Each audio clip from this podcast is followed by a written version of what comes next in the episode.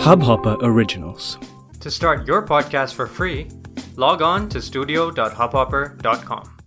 Hello and welcome to yet another episode of story सितारों की मेरा नाम है तनुश्री और उम्मीद करती हूँ कि आप सब सुरक्षित हैं स्वस्थ हैं और इस लॉकडाउन के सभी नियमों का तन्मयता से पालन कर रहे हैं जिससे इस जानलेवा वायरस को हम जड़ से मिटा पाए इस दहशत के माहौल में डरना स्वाभाविक है लेकिन हमें से ऐसे कई लोग हैं जिनको पैनिक अटैक्स आ रहे हैं। ऐसे में ज़रूरत है कि दिमाग को इस कोरोना के डर से डाइवर्ट किया जाए। अपना ध्यान हम किसी पॉजिटिव चीज़ में लगाएँ और कहानी से अच्छा डाइवर्ट करने का ज़रिया और क्या हो सकता है भला?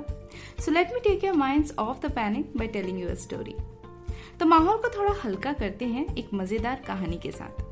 कहानी तो है एक्ट्रेस रेखा की, लेकिन इस कहानी के मुख्य पात्र हैं अपने पंडित जी।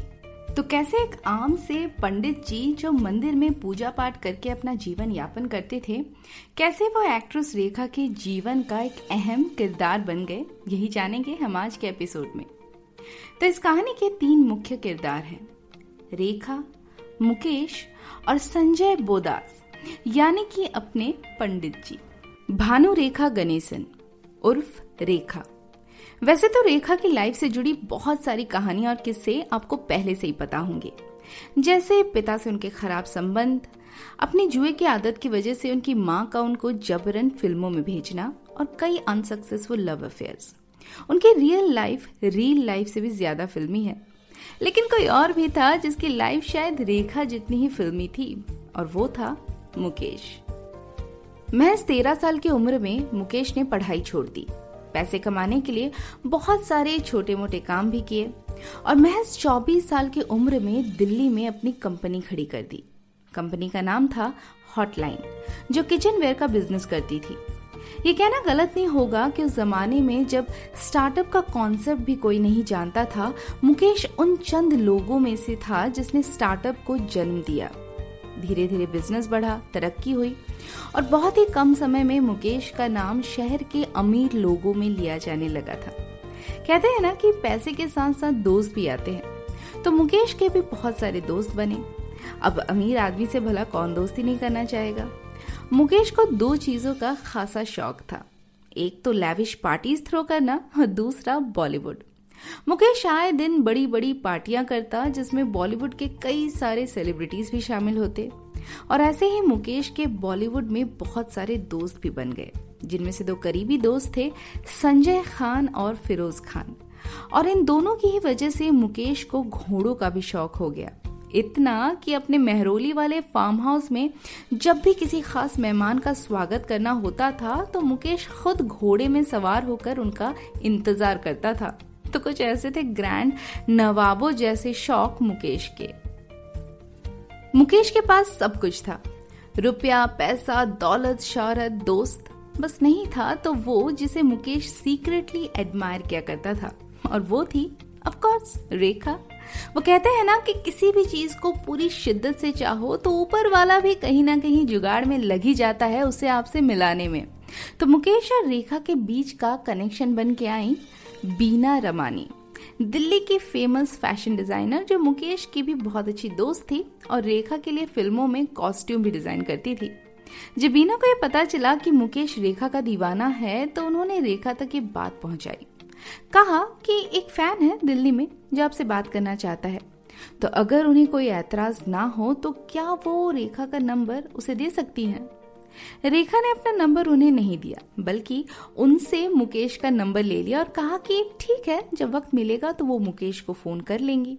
और फिर रेखा ने मुकेश को फ़ोन नहीं किया। भाई, ऐसे कैसे करते? रेखा है, ऐसे किसी को फ़ोन कॉल थोड़ी कर सकती है। मज़ाक है क्या? अब जब काफ़ी वक्त गुजर जाने के बाद भी रेखा का कॉल मुकेश को नहीं आया तो मुकेश ने बीना से एक बार फिर से सिफारिश की। बीना से मुकेश सिफारिश करता और बीना रेखा से। ऐसे ही सिफारिशों के सिलसिले चलते गए और फिर एक दिन फ़ोन की घंटी बजी गई। The subtle sultry husky voice of Rekha blew Mukesh over and he was totally head over heels Rekha को भी मुकेश की सच्चाई और मासूमियत भा गई and after few phone calls they decided to meet अब लड़कियों का ना एक, उनकी टिपिकल एक आदत होती है। वो ये है कि वो अपनी चॉइस से ज़्यादा अपनी सहेलियों के चॉइस पे विश्वास करती है। फॉर एग्ज़ाम्पल शॉपिंग करते वक्त ड्रेस भले ही पहली बार में पसंद आ गई हो, लेकिन जब तक सहेली ये नहीं कहेगी कि हाँ यार, ये ड्रेस तुझ पर जच रही है, तब तक नहीं खरीदेंगी। तो सहेलियों का second opinion matters the most और यहाँ तो बीना और दीप्ति, यानी कि दीप्ति नवल, मुकेश की पहले से अच्छी दोस्त थी। तो रेखा को मुकेश से दोस्ती आगे बढ़ाते देर नहीं लगी। और मुकेश तो मनी मन रेखा से इश्क कर ही बैठे थे। तो ऐसे एक मुलाकात में मुकेश ने बातों ही बातों में रेखा को प्रपोज कर दिया। और रेखा ने भी हाँ कर दी। अब इससे पहले कि रेखा कहीं अपना डिसीज़न बदल ना ले, मुकेश ने इन दैट वेरी मोमेंट शादी करने का डिसीज़न ले लिया। मतलब झट मंगनी और पट बिहा को मुकेश ने कुछ ज़्यादा ही सीरियसली ले लिया था। और यहाँ तो मंगनी भी नहीं हुई थी डायरेक्ट शादी होने वाली थी। आई थिंक दुनिया की सबसे फास्टेस्ट शादियों में से एक होगी। अब दूल्हा दुल्हन रेडी थे, ज़रूरत थी तो बस एक पंडित की। और यही एंट्री लेते हैं हमारे मेन कैरेक्टर यानी कि पंडित जी। तो तैयार होकर दूल्हा और दुल्हन चल पड़े पंडित की खोज में।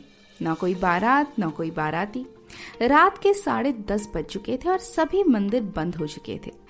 फाइनली जूहू के कई सारे चक्कर काटने के बाद नज़र पड़ी इस्कॉन मंदिर पर। लेकिन वहाँ बहुत भीड़ थी तो रेखा ने वहाँ जाना ठीक नहीं समझा। तभी ठीक सामने नज़र आया एक और मंदिर, मुक्तेश्वर देवालय। मंदिर के दो सेवक थे एक सीनियर पंडित और दूसरा जूनियर। तो शाम की आरती खत्म करके सीनियर पंडित जी अपने घर जा चुके थे और जूनियर पंडित जो थे, वो मंदिर के पीछे बने एक छोटे से कमरे में चैन की नींद सो रहे थे। तभी किसी के दरवाज़ा खटखटाने की आवाज़ आई। अब इतनी रात को भला किसी को क्या अर्जेंसी हो सकती है कि मंदिर आना पड़े? यही सोचकर अपने पंडित जी, यानी कि संजय बोदास ने दरवाज़ा खोला। अर्जेंसी तो थी। अर्जेंटली शादी जो करनी थी अभी पंडित जी मुकेश की बातों को समझने की कोशिश कर ही रहे थे कि नज़र पीछे खड़ी लाल कांजीवरम पहने रेखा पर गई। And Pandit ji got the shock of his lifetime actress Rekha खुद चलकर उनके पास आई थी, वही अपनी शादी करवाने। मज़ाक है क्या? जो ना मुकेश को देखकर पंडित जी अभी बोल भी नहीं पाए थे, वो रेखा को देखते ही तुरंत हाँ में बदल गई। And Rekha and Mukesh pronounced man and wife. Of course by our Pandit ji life की ना एक खासियत है। कब कौन कहा और कैसे मिल जाए यू नेवर नो लाइफ में हसीन हादसे कभी भी हो सकते हैं। हसीन क्योंकि अपने पंडित जी का रेखा से मिलना हुआ और हादसा क्योंकि इस हिमाकत के बाद यानी कि रूल्स के अगेंस्ट जाकर आधी रात को मंदिर खोल के नियमों को ताक पर रखकर शादी करवाने के लिए पंडित जी को मंदिर से निकाल दिया गया। But then, maybe he lost one job and gained a story of his lifetime. पंडित जी आज भी कहीं बैठे अपने पोते पोतियों को बताते होंगे कि रात में जल्दी सोया करो, पता नहीं कब कौन हीरोइन जगाने आ जाए।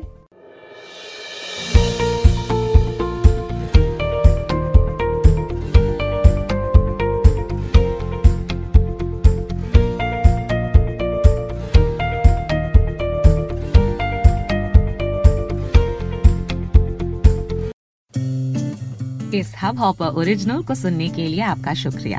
अगर आप भी अपना पॉडकास्ट लॉन्च करना चाहते हैं तो हब हॉपर स्टूडियो वेबसाइट पे रजिस्टर करें और एक मिनट के अंदर अंदर अपना खुद का पॉडकास्ट लॉन्च करें। यही नहीं स्टूडियो देता है आपको पूरी आज़ादी कहीं भी, कभी भी अपना पॉडकास्ट लॉन्च करने की सिर्फ़ तीन आसान स्टेप्स में। तो साथ में अपना पॉडकास्ट शुरू करने के लिए तैयार just hop on Hubhopper simply content